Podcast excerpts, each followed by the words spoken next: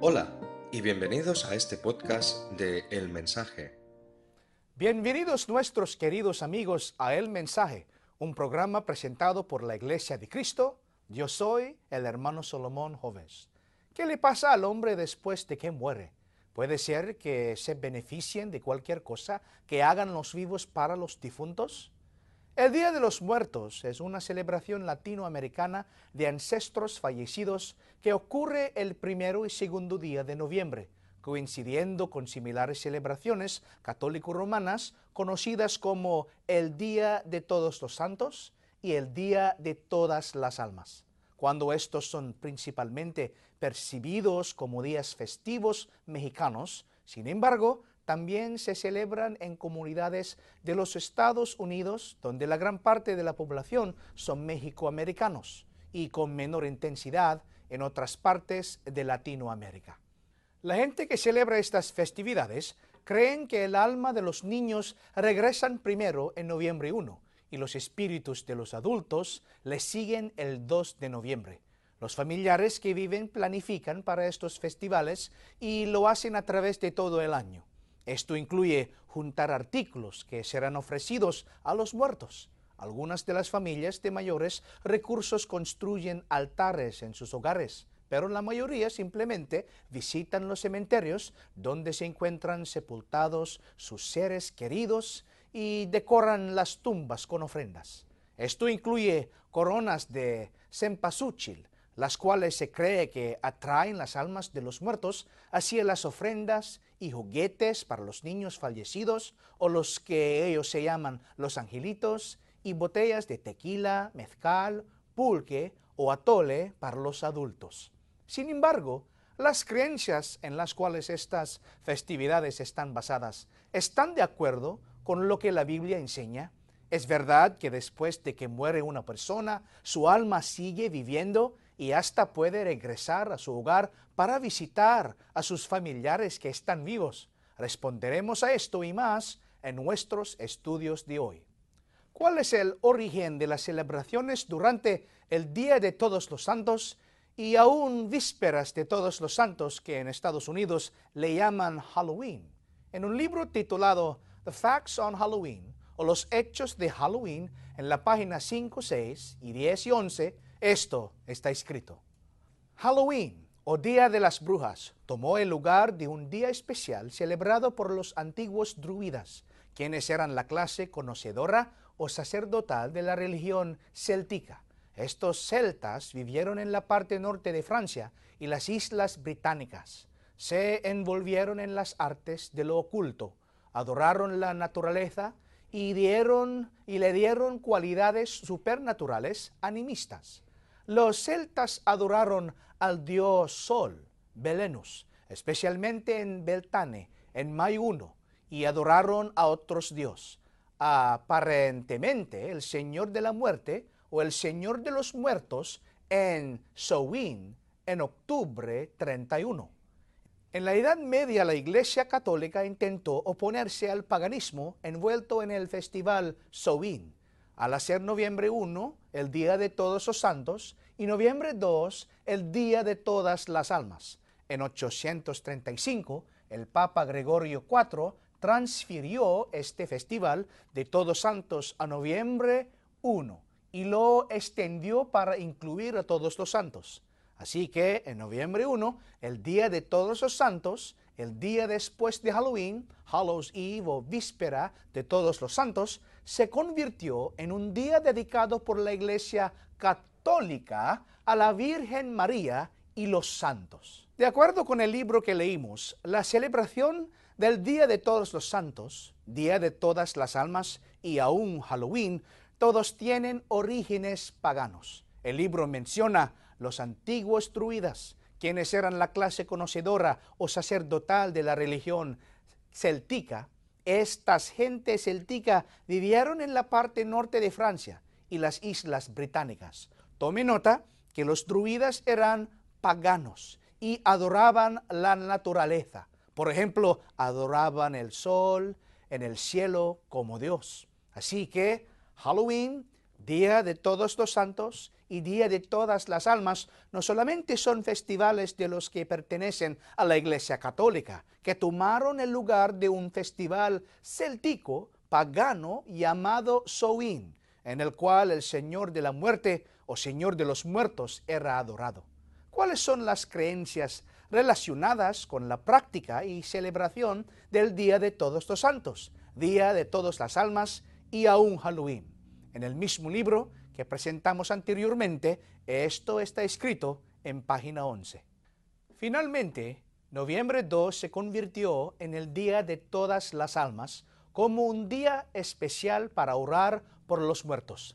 Recordando a los antiguos druidas, la Iglesia Católica todavía enseña que los vivos pueden, a través de varias obras, aliviar los sufrimientos de los muertos. Pueden orar por las almas que están siendo atormentadas en el purgatorio y aliviar sus dolores a través de actos específicos o de sacrificio como la penitencia, participando de los sacramentos, la mortificación, usando el rosario y buenas obras como limosnas. ¿Qué creencias religiosas están conectadas o relacionadas con las prácticas en celebración del Día de Todos los Santos, Día de Todas las Almas y aún Halloween? Su creencia respecto a lo que le sucede a la persona una vez que muere ellos consideran que el Día de Todas las Almas, el 2 de noviembre, como un día especial para orar por los muertos, igual que los druidas de la antigüedad. Así también creen que los vivos pueden, por medio de varias actividades, aliviar los sufrimientos de los muertos. Pueden orar por las almas que supuestamente son atormentadas en un lugar que le llaman purgatorio y facilitarles alivio de sus dolores por medio de actos sacrificales como penitencia, participando en los sacramentos, mortificación, uso del rosario y otros tales llamados buenos actos. Si se dieron cuenta, la creencia de esta gente es que las almas de los muertos permanecen vivas y están en el purgatorio. Las enseñanzas de la Biblia están de acuerdo con la creencia que el alma es inmortal o que no muere. Aquí en Ezequiel 18.4, aquí nos enseña la Biblia. Escuchen, por favor. He aquí que todas las almas son mías. Como el alma del Padre, así el alma del Hijo es mía. El alma que pecare, esa morirá. La Biblia enseña con toda claridad que el alma muere. No es verdad que el alma es inmortal o que no muere. También no es verdad que el alma es lo mismo que el espíritu. Porque estamos seguros que el alma y el espíritu son distintos o diferentes. ¿Cuáles son las partes que componen a todo ser humano? Aquí, en la Biblia otra vez, Primera Tesalonicenses capítulo 5, versículo 23. Y el mismo Dios de paz os santifique por completo, y todo vuestro ser, espíritu, alma y cuerpo, sea guardado irreprensible para la venida de nuestro Señor Jesucristo. ¿Cuáles son las partes que componen a todo ser humano? De acuerdo con el apóstol Pablo, hay tres partes. El espíritu, el alma y el cuerpo. De acuerdo con las enseñanzas de la Biblia, ¿qué le sucede a cada parte del ser humano cuando muere? En Salmos 146, versículo 4, escuchen, amigos. Cuando ese hombre muere, se vuelve polvo, y ese día mueren con él todos los planes que hizo. ¿Qué le pasará al cuerpo cuando uno muere? El cuerpo regresará al polvo. ¿Qué tal el alma? Ya hemos leído en Ezequiel 18.4 que el alma también muere. Y cuando muere, se apega al polvo como se puede leer en Salmos 119, versículo 25. Pegóse al polvo mi alma, vivifícame según tu palabra. Queridos amigos, no podemos leer en ningún lado en la Biblia que el alma de una persona muerta sufre en lo que le llaman purgatorio. La Biblia claramente enseña lo que le sucede al alma cuando la persona muere. ¿Qué tal el espíritu? ¿Qué le pasa al espíritu después que la persona muere? Aquí en Eclesiastés capítulo 12, versículo 7. Volverá entonces el polvo a la tierra como antes fue, y el espíritu volverá a Dios, que es quien lo dio. Queridos amigos, ¿qué le pasa al espíritu después que la persona muere? La Biblia dice, el espíritu regresa a Dios, quien lo dio. Así que la Biblia nos enseña que cuando una persona muere, su alma muere, su cuerpo regresa al polvo y el espíritu regresa a Dios. Que de la creencia que hay almas que regresan y hasta vuelven a sus hogares y visitan a sus familiares que viven. ¿Esta enseñanza tiene bases bíblicas? Vamos a leer aquí en Job capítulo 7, versículo 9 y 10.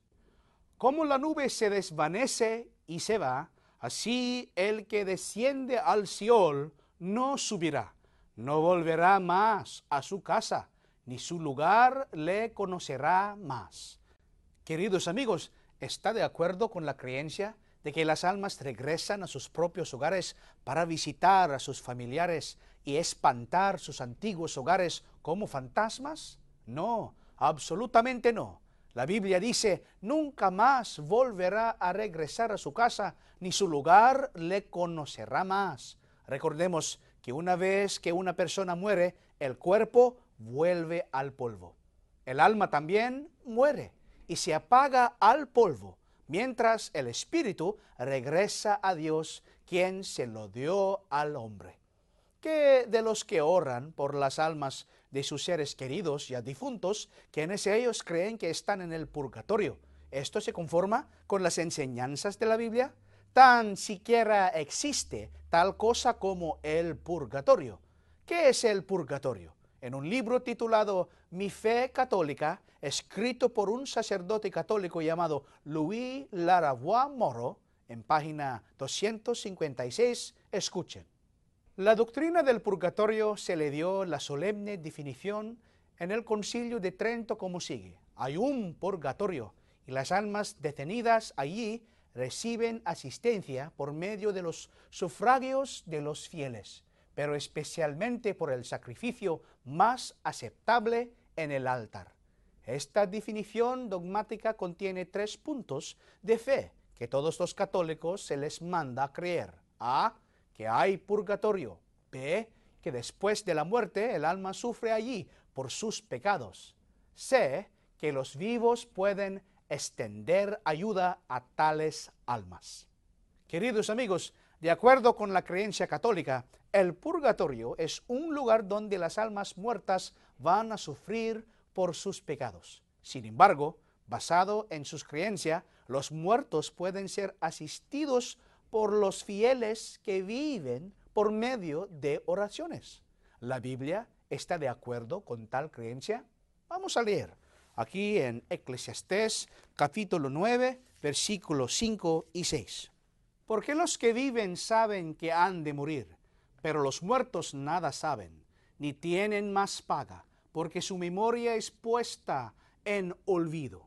También su amor y su odio y su envidia fenecieron ya y nunca más tendrán parte en todo lo que se hace debajo del sol. Queridos amigos, la Biblia está de acuerdo con la creencia que los que viven pueden hacer algo que beneficiará a los muertos para su salvación. Por ejemplo, a través de oraciones y otras actividades que hacen los que viven en nombre de los muertos? No. De acuerdo con la Biblia, los muertos nunca más tendrán parte en todo lo que se hace debajo del sol. Esto quiere decir que es malo recordar a los muertos, especialmente a nuestros seres queridos que ya fallecieron. No tiene nada malo con recordar a los muertos y apreciar las memorias que tenemos con ellos cuando todavía estaban con vida. Pero el orar por ellos y hacer algo creyendo que eso les ayudará a recibir salvación y aliviará o disminuirá sus sufrimientos en un supuesto purgatorio no es bíblico. Queridos amigos, y ustedes que están viendo este programa, nunca ha sido nuestra intención lastimar los sentimientos al exponer algunas enseñanzas y creencias que no son bíblicas. Nuestro ferviente deseo es compartir la verdad con todos y informar a la gente de lo que la Biblia verdaderamente enseña respecto a las varias enseñanzas y creencias religiosas que en la actualidad sostiene la gente, porque escuchando, abrazando y aceptando la verdad escrita en la Biblia es lo que nos acercará al Señor Dios. Yo soy el hermano Solomón Joves. Gracias por acompañarnos en nuestro estudio de El mensaje en la Biblia. Gracias por pasar tiempo con nosotros mientras estudiamos las palabras del Señor Dios escritas en la Biblia.